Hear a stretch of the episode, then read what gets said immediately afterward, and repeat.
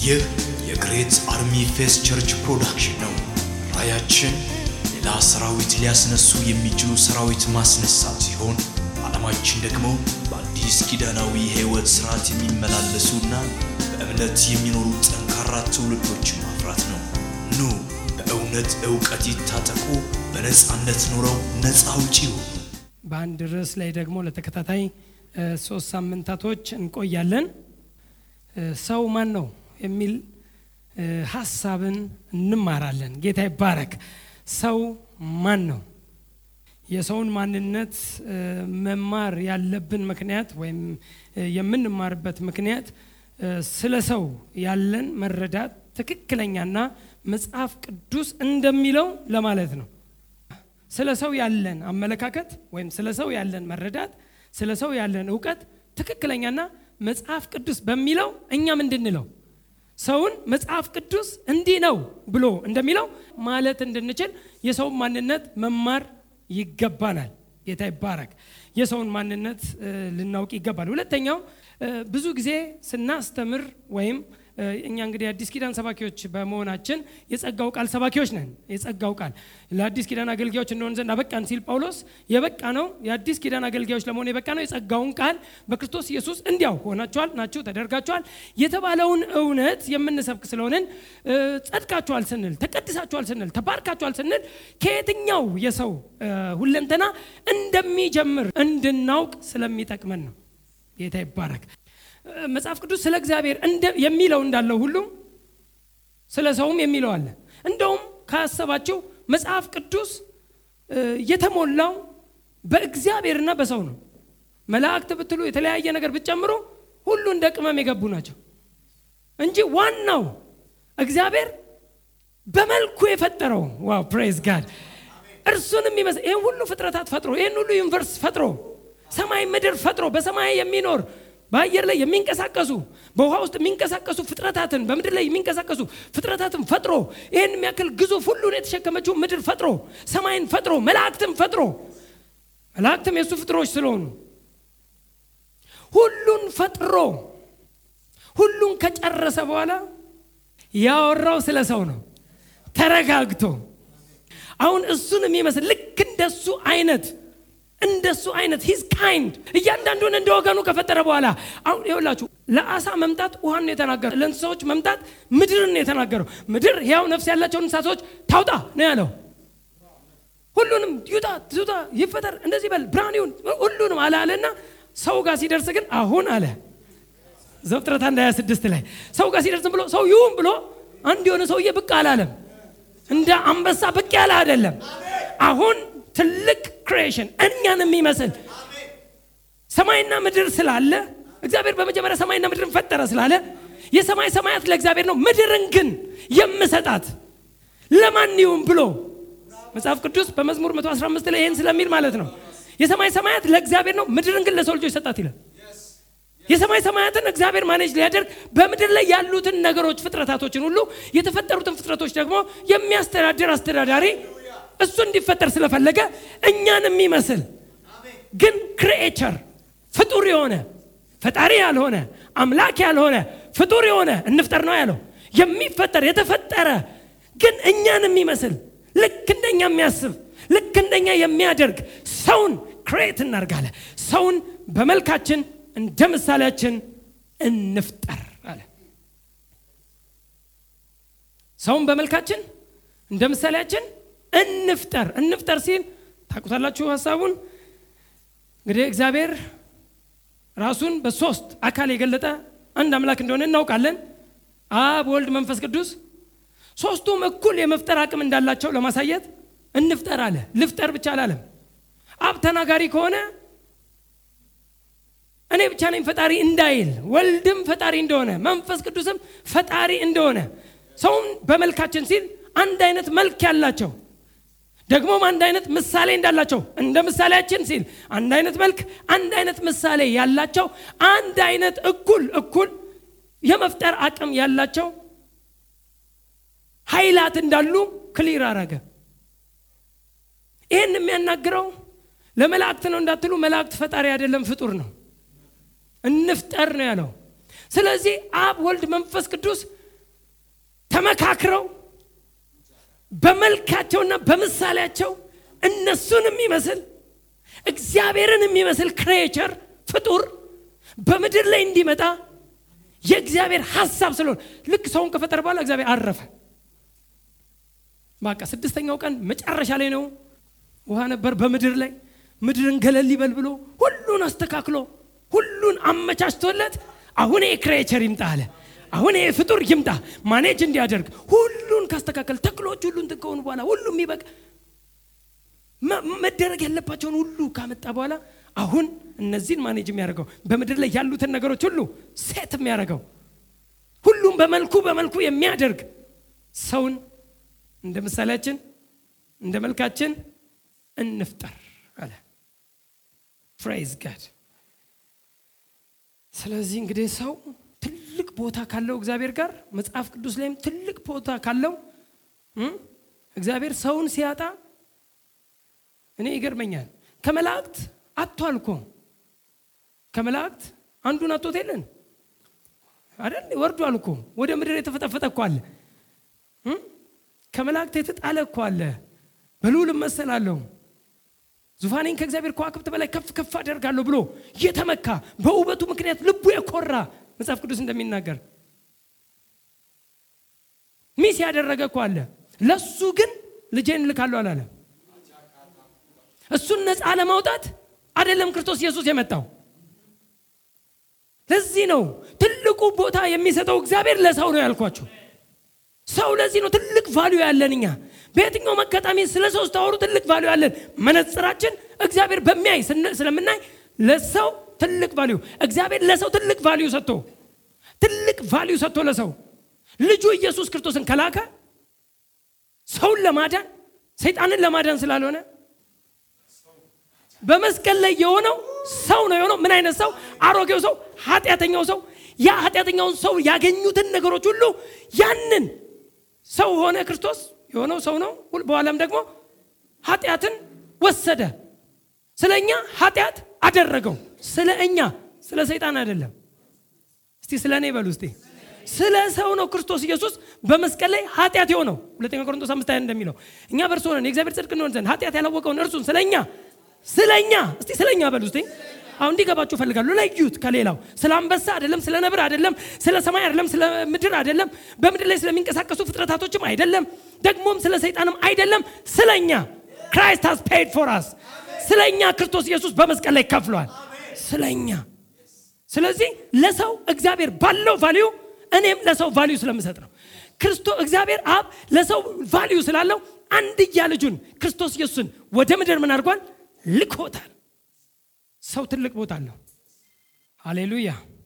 መነሻ ጥቅስ ስላድርግ ለዚህ ትምህርት አሁን ለማስተምረው ለሰው ማን ነው ወይም የሰው ማንነት ለመማር መነሻ ጥቅስ ላስቀምጥ ላስቀምጥ አንድ ጥቅስ ብቻ ላስቀምጥም። ዛሬ ደስ ያለኝ እስከ ዛሬ መነሻ ጥቅስ አንድ ጥቅስ አድርጌ በሱ ነበር እንትን ማድረገው። ዛሬ ግን ሶስት ሹፌሮች ሶስት ጥቅሶችን ማድረግ ፈልጌያለሁ። በሶስት ቪው እንድንሄድ ስለፈለጉ እነዚህ ሶስቱን መነሻ ጥቅሶች ለእነዚህ ሶስት ሳምንታቶች እንደ መነሻነት የምጠቀምባቸው ስለሆኑ ሶስቱንም እንድታዩልኝ እፈልጋለሁ። ከዛ በኋላ ወደ ትምህርቴ እገባለሁ። ዘፍጥረት 1 26 እስከ 27 ያለውን እንዲሁም ዮሐንስ ወንጌል 3 3 ላይ ያለውን ቃልና ከ3 እስከ 6 ነው ሀሳቡ። ከ3 እስከ 6 ግን ሶስትን እንፈልገዋለሁ። እንዲሁም ደግሞ አንደኛ ተሰሎንቄ 5 23 ስለ ሰው ማንነት እነዚህ ሶስት ዋና ዋና እንደ አንድ ወንበር በርጩማ የሚባል ወንበር መቀመጫው ሶስት እግር እንዳለው ሁሉ ሶስት ጥቅስ ላድርግና ሰውን በስነ ስርዓት እናስቀምጠው እዛ ላይ። ስለዚህ ዘፍጥረት 1 26 እና 27 እንዲህ ይላል። ሶስቱንም ላንብባቸው። እግዚአብሔርም አለ ሰውን በመልካችን እንደ ምሳሌያችን እንፍጠር፣ የባህር ዓሣዎችንና የሰማይ ወፎችን፣ እንስሳትን፣ ምድርን ሁሉ በምድር ላይ የሚንቀሳቀሱትን ሁሉ ይግዙ። የሚፈጠርበት ዓላማ ነው። የሚፈጠርበት ዓላማ ይግዙ፣ ለመግዛት ነው የተፈጠረው። እግዚአብሔርም ሰውን በመልኩ ፈጠረ፣ በእግዚአብሔር መልክ ፈጠረው፣ ወንድና ሴት አድርጎ ፈጠራቸው። ዮሐንስ ወንጌል 3 3 ኢየሱስም መልሶ እውነት እውነት እልሃለሁ ሰው አሁንም ማን ሰው ቅድምም ሰውን በመልካችን እንደ ምሳሌያችን እንፍጠር ሰው ዳግመኛ ካልተወለደ በቀር የእግዚአብሔርን መንግስት ሊያይ አይችልም። ዮሐንስ 3 3 ሰው አለ። ምክንያቱም ከፍጥረትና በኋላም ደግሞ በክርስቶስ ኢየሱስ ከዳግም ውልደት ጋር እንድናገናኘው እፈልጋለሁ። ከመፈጠርም ደግሞ ዳግምም ከመወለድ ጋር። ስለዚህ ሰው ነው ያለው እንዳትረሱ። ሰው ዳግመኛ ካልተወለደ በቀር ወደ እግዚአብሔር መንግስት መግባት አይችልም አይችልም።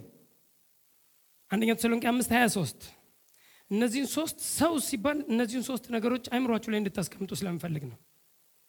የሰላምም አምላክ ራሱ ሁለንተናችሁን ይቀድስ። ሁለንተናችሁን የሰው ሁለንተና የሚባሉ ታዲያ ምንድን ነው? ሁለንተናችሁን ይቀድስ፣ መንፈሳችሁም፣ ነፍሳችሁም፣ ስጋችሁም ጌታችን ኢየሱስ ክርስቶስ በመጣ ጊዜ ያለ ነቀፋ ፈጽመው ይጠበቁ ይላል። የሰላምም አምላክ ራሱ ሁለንተናችሁን ይቀድስ፣ መንፈሳችሁም ከማን የጀመረው? ከመንፈስ ጀመረ። እንግዲህ ምክንያት ስላለው ነው። ምክንያት ስላለው ነው። ሲጀምር የሰማይ አምላክ ሁለንተናችሁን አለና ከምን ጀመረ? ከመንፈስ ጀመረ። መንፈሳችሁም፣ ነፍሳችሁም፣ ስጋችሁም። ስለዚህ ስለ ሰው በዋናነት እንደ ፒላርስ ሶስቱን መንካት ፈልጊያለሁ። በእነዚህ ሶስት ሳምንታቶች ሰውን በመልካችን እንደ ምሳሌያችን እንፍጠር። አሁን ብዙ ሰዎች ስለ ሰው ያላቸው አመለካከት ብዙ ነው፣ ዝብርቅርቅ ብሏል። ሰው ሁሉ ስለ ሰው ማስረዳት ይፈልጋል። መጽሐፍ ቅዱስ ከሚያስረዳው በላይ መጽሐፍ ቅዱስ ከሚያወራው በላይ አንዳንዱ እንደ ፍልስፍና ያደርገዋል። አንዳንዱ የራሱን ግምት፣ አንዳንዱ እንደውም ሰምቻለሁ ሰው ሰው ነው ብሎ መጽሐፍ ቅዱስ ክሊር አድርጎ በማይናገረው ሰው ሰው ነው ሰው ሰው ነውማ ሰው ሰው ነው ከተባለ እግዚአብሔር እግዚአብሔር ነው ነው የምንለው ማለት ነው። ግን መጽሐፍ ቅዱስ እግዚአብሔር እንደዚህ እግዚአብሔር እግዚአብሔር ነው ብቻ አይደለም ያለው እግዚአብሔር ብሎ specific አይደል identity ውን አውርቷል። ስለዚህ ሰው ሰው ነው ተብሎ ጠቅልል ተደርጎ አይቀመጥ። ግን የመጽሐፍ ቅዱስ እስቲ የስነ መለኮት ወይም theory ዎች ስለ ሰው አፈጣጠር ወይም ስለ ሰው ማንነት የእነሱ view ምንድን ነው? view እይታቸው ምንድን ነው? በ theology view ስለሚባል ያንተ እይታ ምንድን ነው ስትለው አንድ theologian ን እኔ ሰው ብሎ ሰው እንዲህ ነው ብሎ define ያደርጋል። definition አለው። የሰው definition አለው። ሰው እንደዚህ ነው ይላል። አንዳንዶቹን ሄዳችሁ ጠይቁ። አይ እንደሱ አይደለም የምረዳው እንደዚህ ነው ይላል። እንደገባኝ እንደዚህ ነው ይላል። እና ሶስት theory ዎች ላስቀምጥ። አንደኛው anthropological monism የሚባል አለ። anthropological monism ወይም anthropological hylomorphism የሚባል ሁለት theory ዎች አሉ። እነዚህ ሁለት theory ዎች በአንድ ሀሳብ ስለሚስማሙ ሁለቱንም በአንድ ላውራቸው ነው። anthropological monism እና anthropological hylomorphism የሚባሉ ሁለት theory ዎች ስለ ሰው ሲናገሩ ይሄ አሁን ቅድም አንደኛ ተሰሎንቄ ምዕራፍ አምስት ቁጥር 23 ላይ ያወራሁትን መንፈሳችሁ፣ ነፍሳችሁ፣ ስጋችሁ ብሎ የተናገረውን part ይሄኛው monism የሚባሉት ወይም mono monism ማለት mono ከሚለው ቃል የመጣ ነው፣ አንድ ማለት ነው። ስለዚህ እነዚህ monism የሚባሉት theory የሚናገሩት ሰው ማለት እነዚህ ሁሉ በአንድ ላይ ነው ብለው ሰው ስትል መንፈስም ነው ነፍስም ነው ስጋም ነው ሶስቱ አንድ ላይ እንጂ አይነጣጠሉም የሚል theory ወይም እውቀት አለ። የሚነጣጠሉ አይደሉም። አንዱን ከአንዱ የምትነጥለው መንፈስ ነው ነፍስ ነው ስጋ ነው እያልክ አትነጣጥላቸውም። ሶስቱም በአንድ ላይ የተወቀጡ ናቸው፣ አንድ ላይ ናቸው ብለው mono ነው ሰው mono ነው አንድ ነው ብለው combined የሚያደርጉ የሚያሽጉ አንድ theory አለ። their view view ነው እይታቸው ነው ወይም መረዳታቸው ነው። አይነጣጠልም ይላሉ። ሁለተኛው ደግሞ anthropological dualism የሚባል አለ ማለት ነው። ሁለተኛው dualism ወይም dichotomy ይባላል። dichotomy di ማለት ወይም dual ማለት ሁለት ማለት ነው። ሰው ሁለት ነው ይላሉ። ሰው አንድማ mono አይደለም፣ ሁሉንም አንድ ላይ የምጨፈልቀውማ አይደለም፣ ለሁለት ይከፈላል ሰው ብለው የሚያወሩ ቲዎሪዎች አሉ። ለሁለት ይከፈላል። ምንና ምን ስትላቸው የሚታይና የማይታይ ብለን ሰውን እንከፍለዋለን። እሺ የሚታየው ምንድን ነው? የሚታየው የሚባለው ስጋ ነው። የማይታየውስ? የማይታየው የሚባለው ደግሞ መንፈስና ነፍስ ነው። ታዲያ መንፈስና ነፍስ ካላችሁ ለምን ሶስት አታደርጉትም? አይ ሶስት አይደሉም፣ ሁለት ናቸው። መንፈስና ነፍስ ተለዋዋጭ ስም እንጂ ነፍስ ሲል መንፈስ ማለቱ ነው። መንፈስ ሲል ነፍስ ማለቱ ነው። መንፈስና ነፍስ አይለዩም። መንፈስና ነፍስ ምንም የሚለዩበት መለያ የላቸውም ብለው የማይታይ part አላቸው። ሰው የሚታይም part አለው። ስለዚህ dual ነው። dualism ይባላሉ። ሁለትነት የሚሰብኩ dichotomy ይባላሉ። dichotomy di ሁለት። ሶስተኛው theory ሶስተኛው theory trichotomy የሚባሉት ናቸው። trichotomy tri ሶስትነት፣ ሰውን ስናወራው በሶስትነት እናወራዋለን የሚሉ ናቸው። ሰው በሶስት ይከፋፈላል። መጽሐፍ ቅዱስ እንደከፋፈለው እኛም እንከፋፈላለን። ሰው ሶስት part አለው። መንፈስ የሚባል part አለው። ነፍስ የሚባል part አለው። ስጋ የሚባል part አለው። trichotomy ነው። ሶስቱም ይከፋፈላሉ። dualism ን የማልቀበለው ይላሉ trichotomy ዎች። dualism ን የማልቀበለው መንፈስና ነፍስ አይነጣጠሉም፣ መንፈስና ነፍስ አይለያዩም እንዳሉት አንማ እንቀበለው። የእግዚአብሔር ቃል መንፈስንና ነፍስን እንደሚለይ ስለሚናገር። ዕብራውያን 4 12 ላይ የእግዚአብሔር ቃል ሕያው ነው የሚሰራም ነው። ሁለትም አፍ ካለው double edge sword በዚህም በዚህም የሚቆርጥ ሁለት አፍ ካለው ሰይፍ ይልቅ የተሳለ ነው።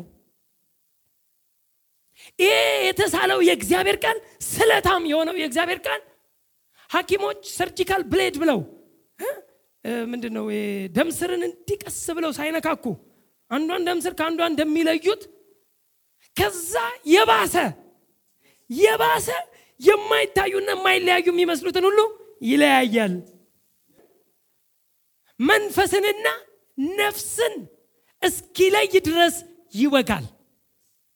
መንፈስና ነፍስን የሚለየው የእግዚአብሔር ቃል ነው። መንፈስና ነፍስ በእግዚአብሔር ቃል ይለያያሉ። መንፈስ ሌላ ነው፣ ነፍስ ሌላ ነው። ሁለቱን ስለማናያቸው ስለማይታዩ አንድ ማድረግ አይገባንም ብለው ትራይኮቶሚ ሶስት ይነጣጥላሉ። ሶስቱን በቦታ በቦታቸው ያስቀምጣሉ። ትራይኮቶሚ ውስጥ ደግሞ አንዳንድ ሰዎች ይነጣጠላሉ። ግን የሰው ማንነት የሚባለው አንዳንድ ጊዜ ግራ ይገባል። ነፍስ ነው ብለው የሰው ማንነት ነፍስ ነው ግን በስጋ ውስጥ ይኖራል ብለው አንዳንድ ሰዎች ያወራሉ። አንዳንድ ሰዎች ደግሞ አይ የሰው ማንነትማ ስጋ ነው ብለው የሚያወሩ አሉ። አንዳንዱ በትራይኮቶሚ ውስጥ ደግሞ ያሉ ሰዎች ደግሞ እኔ እንደማወራው ሰው መንፈስ ነው፣ ነፍስ አለው፣ በስጋ ውስጥ ይኖራል ይላሉ። ይከፋፈላል። ግን እውቀቱን ግን በደንብ እንየው ነው። ሰው ስጋ አይደለም። ሰው የሚባለው ስጋው ሳይሆን ሰው የሚባለው ነፍሱ ሳይሆን ሰው የሚባለው መንፈሱ ነው። ግን ይሄ መንፈስ ይሄ መንፈስ በስጋ ውስጥ ይኖራል፣ ብቻውን አይደለም። አንዳንድ ጊዜ ሰው መንፈስ ነው የሚለው ትምህርት እግዚአብሔር ሆናችሁ ወይ ማለት ነው ወይ ይላሉ ብዙ ሰዎች። የእግዚአብሔር መንፈስ ሌላ፣ የሰው መንፈስ ሌላ፣ የመላእክት መንፈስ ሌላ፣ የሰይጣን መንፈስ ሌላ። መንፈስ ማለት መንፈስ ነው የሰው ማንነቱ ብለው የሚናገሩ ሰዎች እግዚአብሔር ነው እያሉ አይደለም። እንዴት ይሆናል? እግዚአብሔር ፈጣሪ፣ ሰው ፍጡር። ታዲያ ለምንድን ነው እነዚህ ቴዎሪዎች ወይም እነዚህ አስተማሪዎች ሰውን መንፈስ ነው የሚሉት? ሰው መንፈስ ነው፣ ነፍስ አለው፣ በስጋ ውስጥ ይኖራል ብለው የሚናገሩት ለምንድን ነው ብላችሁ ብትጠይቁ እግዚአብሔር ሲጀምር ሰውን በመልኩ እንደ ምሳሌውም ፈጠረው ስለሚል ነው። የእግዚአብሔር መልክ ደግሞ በኋላ ላይ በደንብ እመጣለሁ። መንፈስ ነው። እግዚአብሔር ስጋ አይደለም። እግዚአብሔር ሰውን በመልኩ ፈጠረ ብሏል ሲዘጋው 27 እግዚአብሔርም ሰውን በመልኩ ፈጠረው። እግዚአብሔር ሰውን በመልኩ ከፈጠረው እግዚአብሔር ሰው ስጋ ከሆነ እግዚአብሔርም የስጋ picture አለው ማለት ነው። ሰው ስጋ ከሆነ ሰው ነፍስ ከሆነ እግዚአብሔርም ነፍስ ነው ብለን እንጠቁማለን ማለት ነው። ግልጽ ቃል ነው ማውራው ሰው መንፈስ ነው ካልን እግዚአብሔርም መንፈስ ነው ማለት ነው። እግዚአብሔር መንፈስ ነው እግዚአብሔር እግዚአብሔር ነው አልተባለም መጽሐፍ ቅዱስ ላይ። ስለዚህ ሰው ሰው ነው ብለን አንዘጋውም። መጽሐፍ ቅዱስ በዮሐንስ ወንጌል አራት 24 ላይ እግዚአብሔር መንፈስ ነው። ዘጋው። የእግዚአብሔርን definition spirit ነው እግዚአብሔር። እግዚአብሔር ሰውን በመልክ አሁን ለምሳሌ እስቲ ይህን ከማለቴ በፊት እግዚአብሔር በመካከላችን እንዳለ የምታምኑ ሰዎች እጃችሁልኝ የማታምኑ ደግሞ ልይ። እግዚአብሔር በመካከላችን ለምን አመናችሁ? እግዚአብሔር በመካከላችን መሆኑን ለምን አመናችሁ? ወይም በእንዴት አመናችሁ? ምን ስላለ? ሁለትም? ሀበ ሀለ ክልኤቱ ወሰልስቱ ጉቦ አነ ህየ አለውኩ ሀለውኩ አነ ማዕከሎሙ አለ። ሁለትም ሶስትም? በስሜ በተሰበሰበ በስሜ በተሰበሰባችሁበት እኔ በመካከላቸው ብሏል አይደል? ስለዚህ በጌታ በኢየሱስ ፕሮግራማችን እንጀምራለን ካልንበት ሰዓት ጀምሮ እኛ ጋር አለ በእኛ ውስጥ መኖር አለ ከእኛ ጋር አለ በመካከላችንም አለ። እንደ ቃሉ አሁን በዚህ በጭቃው አይናችን በዚህ በስጋው አይናችን እግዚአብሔርን አላየነው ይሄ ስጋ የተሰጠን physical world ን ወይም ይህንን አካላዊ ምድር ወይም አካላዊ ፍጥረትን contact ለማድረግ communicate ለማድረግ ስጋ ያስፈልገን ይህን ውሃ ለማንሳት spirit ያር ለሚያነሳው የትኛውንም physical world contact ለማድረግ ስጋ የግድ ያስፈልጋል። የግድ እግዚአብሔርም የግድ ስለሆነ ስጋን አበጅቷል። እመጣለሁ በኋላ። ስለዚህ እግዚአብሔር መንፈስ ነው። መንፈስ ነው ስንል ንፋስ ነው ማለት አይደለም። እግሬ ብሏል እግዚአብሔር ሰማይ ዙፋኔ ምድርም የእግሬ መር እንዴ እግር አለው ማለት ነው እግዚአብሔር። እግዚአብሔር እግር አለው። እርግጠኛ ናቸው እግዚአብሔር እግር አለው? እግዚአብሔር እጆች አሉት? በእጆቹ ያቅፋል? በአይኖቹ ሲያያል? አይንን የፈጠረ እሱ አያይምን? ጆሮንስ የፈጠረ እሱ አይሰማምን? እግዚአብሔር ይሰማል? ጆሮ አለው ማለት ነው። እግዚአብሔር መንፈስ ስለሆነ spirit being ስለሆነ spiritual body አለው ያያል ይሰማል? እጅ አለው? እግር አለው? ይቀመጣል? ይስቃል ይላል። ጌታ ይባረክ። ይስቃል። ስለዚህ እግዚአብሔር ሰውን ችን ነገር ልንገራችሁ። በመልካችን እንደ ምሳሌያችን እንፍጠር ሲል በመልካችን እንደ ምሳሌያችን እንፍጠር ሲል image and likeness የሚል እንግሊዝኛ ቃል ይጠቀማል። መልክንና ምሳሌን መልክን image ይለዋል ምሳሌን likeness ይለዋል። image እና likeness ብለው ያለው ቃል ሄዳቸው ብሉይ ኪዳን በተጻፈበት ጽሁፍ በዕብራይስጥ ምንድን ነው የሚለው ብላችሁ ሄዳችሁ ስታዩ image ንና likeness ን ትርጉም ይሰጠዋል። የዕብራይስጡ ትርጉም image ለሚለው ጸለም የሚል ቃል ይጠቀማል መልክ ለሚለው ጸለም ይላል። spelling ከፈለጋችሁ TSE LEM ጸለም ይለዋል። መልክ በመልኩ እንደ ምሳሌ ሲል ባሂ ጸለም አይደል በራሱ መልክ ጸለም መልክ image ሲል ጸለም ነው የሚለው Hebrew likeness የሚለውን ዴሙዝ ይለዋል። ለምጽፉ DE MU W TH ዴሙዝ likeness የሚለውን ዴሙዝ የሚል የዕብራይስጥ ቃል ነው ሄዳችሁ የምታገኙት። ጸለም ማለት ወይም image የሚለውን የጸለምን ትርጉም የዕብራይስጡን ቃል ትርጉም እንዲህ ይዘረዝሩታል ማለት a shadow resemblance hence representative figure ይለዋል representative figure የሚወክለው መልክ ማለት ነው። እሱን የሚመስል መልክ። likeness የሚለውን ዴሙዝ የሚለው ማለት ነው። የ Hebrew ቃል። concretely model shape fashion likeness as manner similitude የሚሉት እነዚህም word ኦች ይጠቀማል። ስለዚህ likeness ሲል manner ብሎታል። አንዳንዷ ልውሰድ likeness ሲል manner image ሲል representative figure። አንዳንዱን ቃል ልውሰደው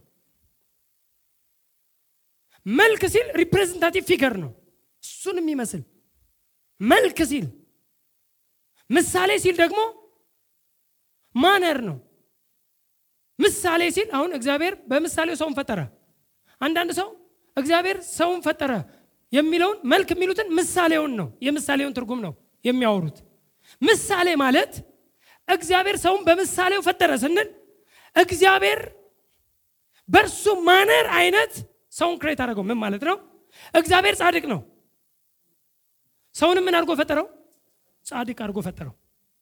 እግዚአብሔር ምንድን ነው? ንገሩኝ ቅዱስ ነው። ሰውን ምን አድርጎ ፈጠረው? manner? በእርሱ አይነት manner? በእርሱ አይነት ባህሪ? በእርሱ አይነት character? ሰውን create አደረገው። ምሳሌው ነው እሱ። እግዚአብሔር ጻድቅ ነው? አዎ። ሰውንም ጻድቅ አድርጎ ፈጥሮታል። እግዚአብሔር ቅዱስ ነው? አዎ። ሰውንም ቅዱስ ፍጥረት አድርጎ ነው የፈጠረው። እርኩስ ፍጥረት አልተፈጠረም። እርኩስ የሆነው በራሱ ፈቃድ የሰይጣን ሀሳብ ሲቀበል ነው። እንጂ እግዚአብሔር የፈጠረው ቅዱስ የመጀመሪያው ኃጢአት ከመግባቱ በፊት ወደ ሰው ዓለም በር ከመሆኑ በፊት ለኃጢአት የሰው ልጅ የመጀመሪያው ከመሆኑ በፊት የመጀመሪያው ሰው ጻድቅ ቅዱስ መልካም እግዚአብሔር መልካም ነው። በሱ ማነር ነው ሰው የተፈጠረው መልካም እንዲያስብ መልካም እንዲያደርግ ነው። መልካምነቱን ኃጢአት ነው ያበላሸበት። ኃጢአት ሲገባ መልካሙ ምን ሆነ? ክፉ ሆነ። ስለዚህ ኢየሱስ መጣና ክፉዎች ስትሆኑ ያለው ከኃጢአት ተነስቶ ነው ኃጢአተኛ ስለሆነ ክፉዎች ስትሆኑ አለ እንጂ እግዚአብሔር ክፉ ፍጥረት አይፈጥርም።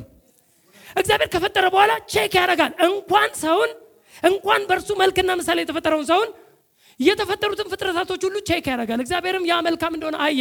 ያ መልካም ከፈጠረ በኋላ መልካም መሆናቸውን check ሁሉ ያደርጋል እግዚአብሔር። ለምን? ከመልካሙ እግዚአብሔር ውስጥ የሚወጡ ስለሆኑ መልካም መሆን አለባቸው። actually ማስተካከያ የተደረገበት ፍጥረት የለም። ግን መልካም ባይሆን መልካም ሊያደርገው ድጋሚ ያየዋል። in case ለዚህ ነው check የሚያደርገው። እግዚአብሔርም ያ መልካም እንደሆነ አየ። ሄዳችሁ ሰው ላይ ስትመጡም እጅግ መልካም እንደሆነ ነው የሚለው። ሰው ጋር ሲመጣማ 31 ላይ ስትሄዱ ዘፍጥረት 31 ላይ እጅግ መልካም ሰውን ሲፈጥረው የባሰ ያረፈ። ስለዚህ ሰው ከፍጥረቱ መልካም ፍጥረት ነበር። ሰው ከፍጥረቱ ቅዱስ ሰው ከፍጥረቱ ቡሩክ። እስቲ አሜን የተባረከ ፍጥረት ነበር ሲፈጠር። ቡሩክ እርኩስ የሆነው እርጉም የሆነበት ምክንያት ለምንድን ነው ካላችሁኝ? ኃጢአት ሲገባ አበላሸው። የኃጢአት ተፈጥሮ ነው የሰውን picture ያበላሸው እንጂ ሰው በእግዚአብሔር ምሳሌ የተፈጠረ ስለነበረ መልካም ነው ቅዱስ ነው ጻድቅ ነው ቡሩክ ነው አይፈራም።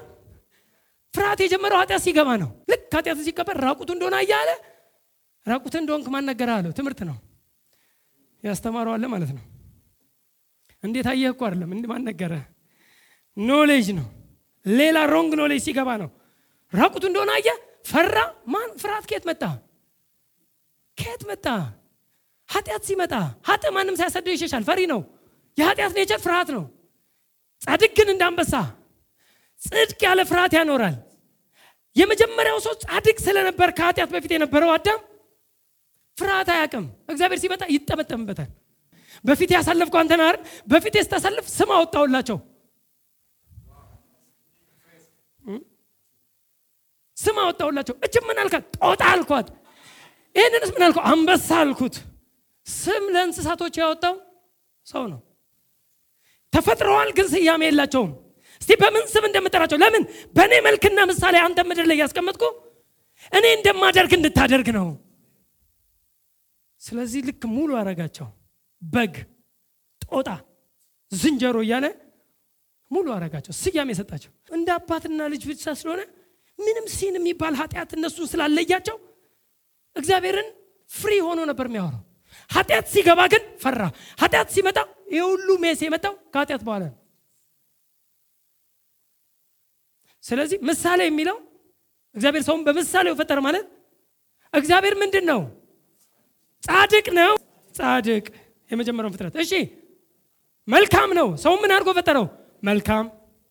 ቅዱስ ነው እግዚአብሔር ቅዱስ የባህሪው አይደል? በኋላም እኮ መጥቶ እኮ የባህሪውም ነው ኔቸር ከባህሪው ከመለኮት ባህሪው እኮ ነው ተካፋይ እያደረገን በኋላ በክርስቶስ ኢየሱስ መጥቶ የሰራው እኮ ይሄን ነው።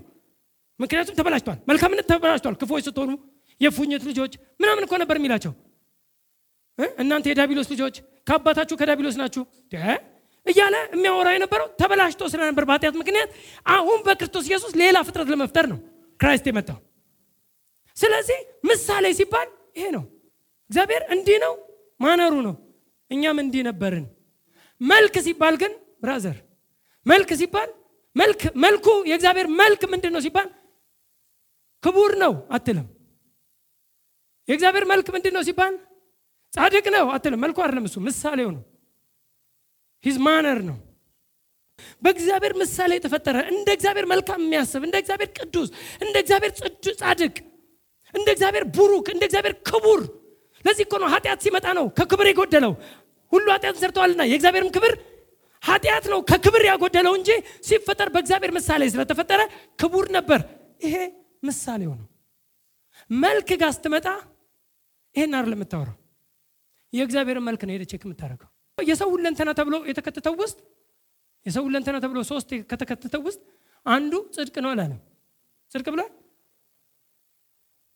ቅዱስ ብሏል። ሰው የሚባለው ቅዱስ ስለሆነ ምናምን የሚባል አይደለም ማለት ነው።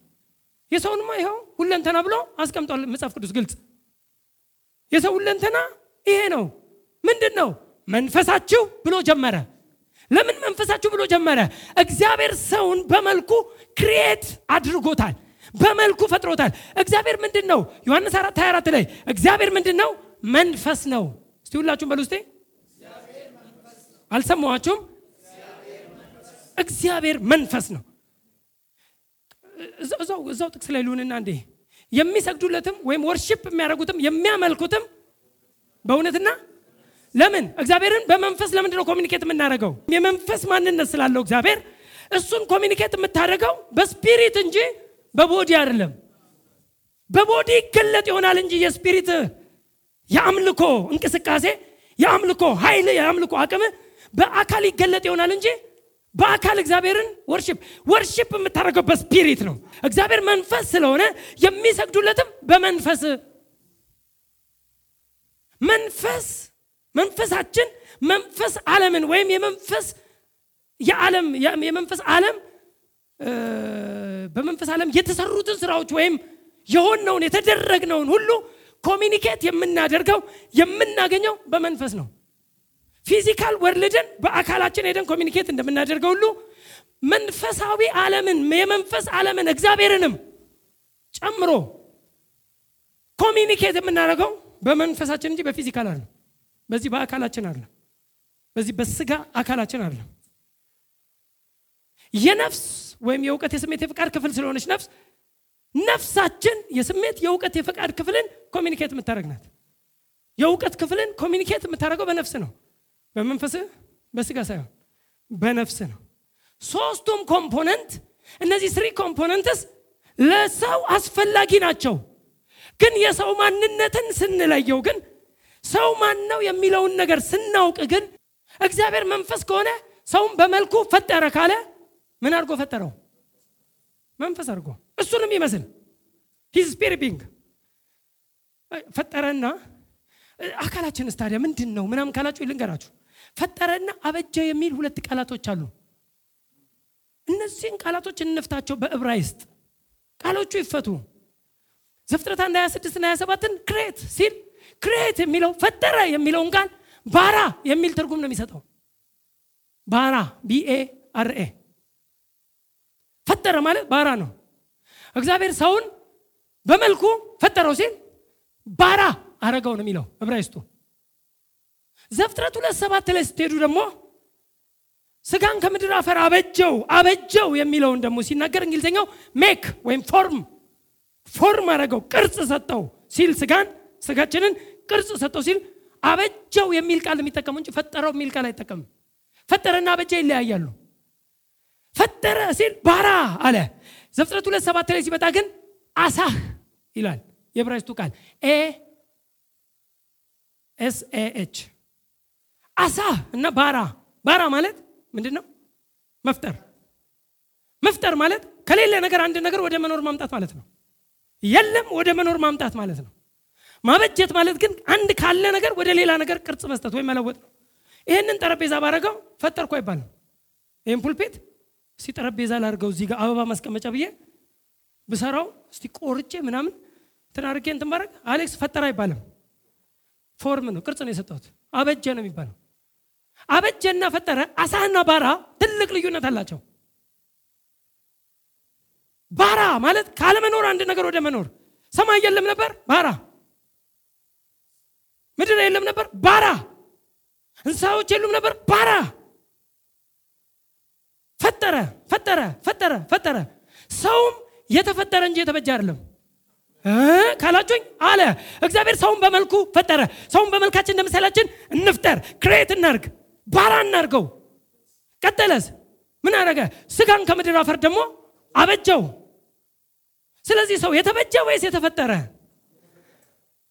አሁን እንደዚህ ስጋን ከምድር አፈር አበጅቶታል፣ make አድርጎታል፣ ቅርጽ ሰጥቶታል፣ ውበት ሰጥቶታል፣ የሆነ የሚያምር ነገር ሰጥቶታል። እኔን የሚመስል ብሎ create አደረገና ይሄ የተፈጠረውን create የተደረገውን የተፈጠረውን ባራ የሆነውን ፍጥረት በዚህ ምድር ላይ ለመኖር ህጋዊ የሚያደርገው body ውስጥ እስካለ ነው። አለበለዚያ ሰው ህገወጥ ነዋሪ ነው። ሰው መንፈስ ነው ብቻ ካልክ በዚህ ምድር ካለ በስጋ ውስጥ ይኖራል ነፍስ አለው ካላልክ ሙሉ አይደለም። የሰው ማንነት ልክ ነው፣ spirit ኡ ነው። ሰው ምንድን ነው? መንፈስ ነው። ግን በምን ውስጥ ይኖራል? በስጋ ውስጥ ይኖራል። እኔ መንፈስ ነኝ፣ ግን የምኖረው በስጋ ውስጥ ነው። ዳግመኛ የተወለዳችሁት ቅድም anthropological monism ኦች እንዳሉት ሰው ሁለንተና ነው። ስጋ፣ መንፈስ፣ ነፍስ ብለ አትለያየውም። አንድ ነው፣ mono ነው ካሉ ዳግመኛ የሚወለዱትም mono ነው። ሞኖ ነው። ዳግመኛ ከተወለደም ሞኖ ነው መሆን ያለበት። ኒቆዲሞስ እንዴት አለ? ሰው ዳግመኛ ለምን? ስለ ሰው ያለው እውቀት አንድ ነው የሚል ነው። ሁሉም በአንድ ላይ ነው ሰው የሚባለው ብሎ ስለሚል ዳግመኛ ተወለድ ሲባል ድጋሚ እንዴት እናቴ ማጸንገባለሁ አለ። ከዛ ጌታ ሩቅ ነህ እንዲህ አለው። እንዴት አለው? ሰው ከሸመገለ በኋላ ካረጀ በኋላ ድጋሚ እናቱ ማህፀን ውስጥ ገብቶ ድጋሚ ይወለዳል። የሚያወራው እሱ ምንድን ነው? ስጋ ስጋ እንዴት ይወለዳል? ሰው ሁለንተና ነው። ሰው መንፈስ ነው፣ ነፍስ ነው ምናምን እየተባለ አይገነጣጠልም የሚሉ ሰዎች ኒቆ ናቸው፣ ኒቆዲሞስ ናቸው። ለምን? ሁሉም አንድ ነው። ስለዚህ ዳግመኛ በደንብ ስሙኝ። ቅድም ሶስት መነሻ ጥቅስ አድርጌያለሁ። ሰው ዳግመኛ ካልተወለደ ማን ሰው እግዚአብሔር ሰው የሚለው አለ ማለት ነው። ሰው ዳግመኛ እርግጠኛ ነው ክርስቶስ ሰው ዳግመኛ ሲል ሰው የቱ ነው ስትለው ያውቀዋል። ሰው የሚለው የትኛው እንደሆነ ይገባዋል። ኢየሱስ ይገባዋል እንጂ ሶስቱም ሞኒዝም ከሆነ ሶስቱም ስጋውም መንፈሱም ነፍሱም ጭፍልቅ ያለ ከሆነ እንዴት ነው ዳግመኛ ተወለዱ ሊላቸው የሚችለው? ክርስቶስ ክሬዚ ነው እንደ የሚያስብል እኮ ነው። ግን ሞኒዝም አይደለም። በስጋ ውስጥ ይኖራል እንጂ ሰው ብሎ እግዚአብሔር የሚጠራው በስጋ ውስጥ የሚኖረውን መንፈሱን ነው። በእርሱ መልክና ምሳሌ የፈጠረውን ፍጥረት ነው። ያ በእርሱ መልክና ምሳሌ የተፈጠረው ሰው ለጊዜው በዚህ ምድር እስካለ በስጋ ውስጥ ይኖራል። በኋላ ይህን ስጋ ቻው ብሎት እሱ ይሄዳል።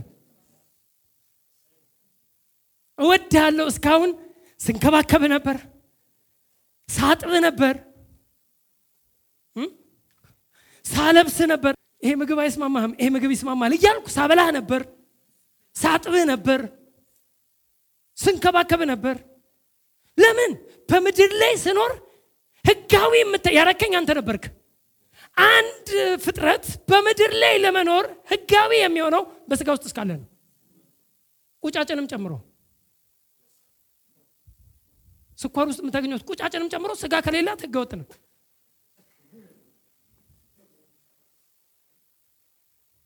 ሰይጣን ህገወጥ ነዋሪ ነው የሚባለው ስጋ ስለሌለው ነው። ህገወጥ ነው፣ ህጋዊ አይደለም። ኢየሱስ በምድር ላይ ሲመጣ ህጋዊ ያደረገው ስጋ ሆኖ መምጣቱ ነው። ቃልም ስጋ ሆነ። በዚህ ምድር ላይ ኢየሱስ እኮ ነው በፊት የነበረው። እንዴ ግራ ሲያጋቡት እኮ አንተ መቼ ነበር ከአብርሃም ሳይወለድ እኔ እኮ አብርሃም ሳይወለድ አለው የት ነበር ግራ ይገባቸዋል። እነሱ የሚጀምሩት ከስጋ እሱ የሚጀምረው ከ spirit። ኢየሱስ እኔ የሚለው spirit being ኡን ነው እኔ እኮ አብርሃም አብርሃም ቀኔን ያይ ዘንድ ሀሴት አደረገ። አየም ደስ አለው ሲል አብርሃምን አይቼዋለሁ ስትል አታፍርም እንዴ ሲሉት no no አብርሃም እኮ ሳይወለድ እኔ ያለው። አብርሃም ሳይወለድ ከመቶ ዓመት በፊትም ነበርኩ አለ። እኔ እኮ አብርሃም ሳይኖር እኔ ያለው። የት ነበር ከአንተ ሰላሳ ዓመት ሀምሳ ዓመት ያልሞላ ሰውዬ? የት ነበር የሚቆጥሩት? ሰው የሚቆጥረው ከስጋ ይቆጥራል። ሜትሩን ከስጋ ያደርጋል እግዚአብሔርና ኢየሱስ ሜትራቸውን ከመንፈስ ያደርጋሉ። መለኪያችን ከመንፈስ ከሆነ ጤናማ ይሆናል። ጻድቅ ነህ ስልህ ከስጋ ከጀመርክ X ትሆናለህ። እኔም ብሎ ጻድቅ ለምን? ይገባሃል። body ይገባዋል። ከ body ነው የምትጀምረው። አንተ እኮ አሸናፊ ስለ አረ ተው ተው ፓስተርዬ። እንደ ሞራል እንዳይሆን ቃሉ እንደሚል እልሃለሁ አንተ የምታወራው ከየት ስለምጀምር? ከስጋ ስለምጀምር? ቶሎ አትረዳውም። አሸናፊ ነህ ጻድቅ ነህ ቅዱስ ነህ ተባርካል እንዲህ እኔም ብሎ ቡሩክ ከባዲ ነው የምትጀምረው ከአንተ አትጀምርም። ከአንተ ስትጀምር ግን ሁሉ ይገባል። ልክ እግዚአብሔር ከመንፈስ እንደሚጀምረው ከመንፈስ ከሆነው ማንነትህ ሜትርህን ከያዝከው አትሳሳትም። ለዚህ ነው የሰው ማንነትን በደንብ ማወቅ ያለብን። ሰው ስጋ አይደለም ሰው በስጋ ውስጥ የሚኖር መንፈስ ነው። ነፍስ ያለው መንፈስ ነው። ሰው መንፈስ ነው። ነፍስ አለው። በስጋ ውስጥ ይኖራል። አንድ ቀን ይህንን ስጋ ትቶ ይሄዳል። ይሄ ስጋ መኖሪያ ተብሏል። ይሄ ስጋ ልብሳችን ተብሏል። ሳምንት በደንብ እሱም በዝርዝር በደንብ እንዳስተምር ፈልጋለሁ መንፈስና ስጋን በደንብ እንድታውቁት ፈልጋለሁ በደንብ እየተቸገረ ያለው ከስጋው ስለሚጀምር ስጋውንና መንፈሱን እንዴት አድርጎ ግንኙነታቸውንና ልዩ ልዩነታቸውን ስለማያውቅ ነው። ግን የሰው ማንነት የተፈጠረ ማንነት ዘላለማዊ ማንነት እስቲ አሜን በሉ እስቲ። ሰው ዘላለማዊ ነው። ስጋስ ይሄኛው ስጋ አሁን የለበስከው ምድራዊ ስጋ ዘላለማዊ ነው? ስጋችን ዘላለማዊ አይደለም። ስለዚህ ስጋዬ ዘላለማዊ ካልሆነ እኔ ስጋ አይደለሁም። አይደለሁም። ስጋዬ ዘላለማዊ ካልሆነ ሰው ከፍጥረቱ ቅድም እያለው በምሳሌው እግዚአብሔር አንዱ የፈጠረው እግዚአብሔር ዘላለማዊ ነው። ሰውንም ዘላለማዊ አድርጎ ፍጥረት አድርጎ ፈጥሮታል። ሰው ከፍጥረቱ በጌታም ይሁን በጌታም አይሁን ዘላለማዊ ነው። ዘላለሙን የት ነው የሚያሳልፈው ነው እንጂ? ዘላለሙን ማሳለፊያው ስፍራ ነው እንጂ የሚለያየው ሰው ከፍጥረቱ ዘላለማዊ ነው። እኔ መኖሪያ ላዘጋጀ ሄጃለሁ እኔ ባዘጋጀውበት መኖሪያ ደግሞ እናንተ መታችሁ እንድትኖሩ ዳግመኛ መጥቼ ወስዳችኋለሁ ብሏል። ስለዚህ ከጌታ ጋር ልኖር እንደሚሄድ አውቃለሁ። የእኔ መኖሪያ የዘላለም መኖሪያ ነው። የደስታት መኖሪያ ነው። መንግስተ ሰማያት ነው። ሃሌሉያ! በመንግስቱ ለዘላለም እኖራለሁ። በደስታ ለዘላለም! ይሄኛውን ስጋዬን ግን አውልቄው ይህን ስጋዬን ግን ከዚህ ስጋዬ ውስጥ ወጥቼ ከዚህ ስጋዬ ተለይቼ ተለይቼ ሌላ ልብስ ሊኖረኝ ይችላል እንጂ እዛም መንፈስ ነኝ።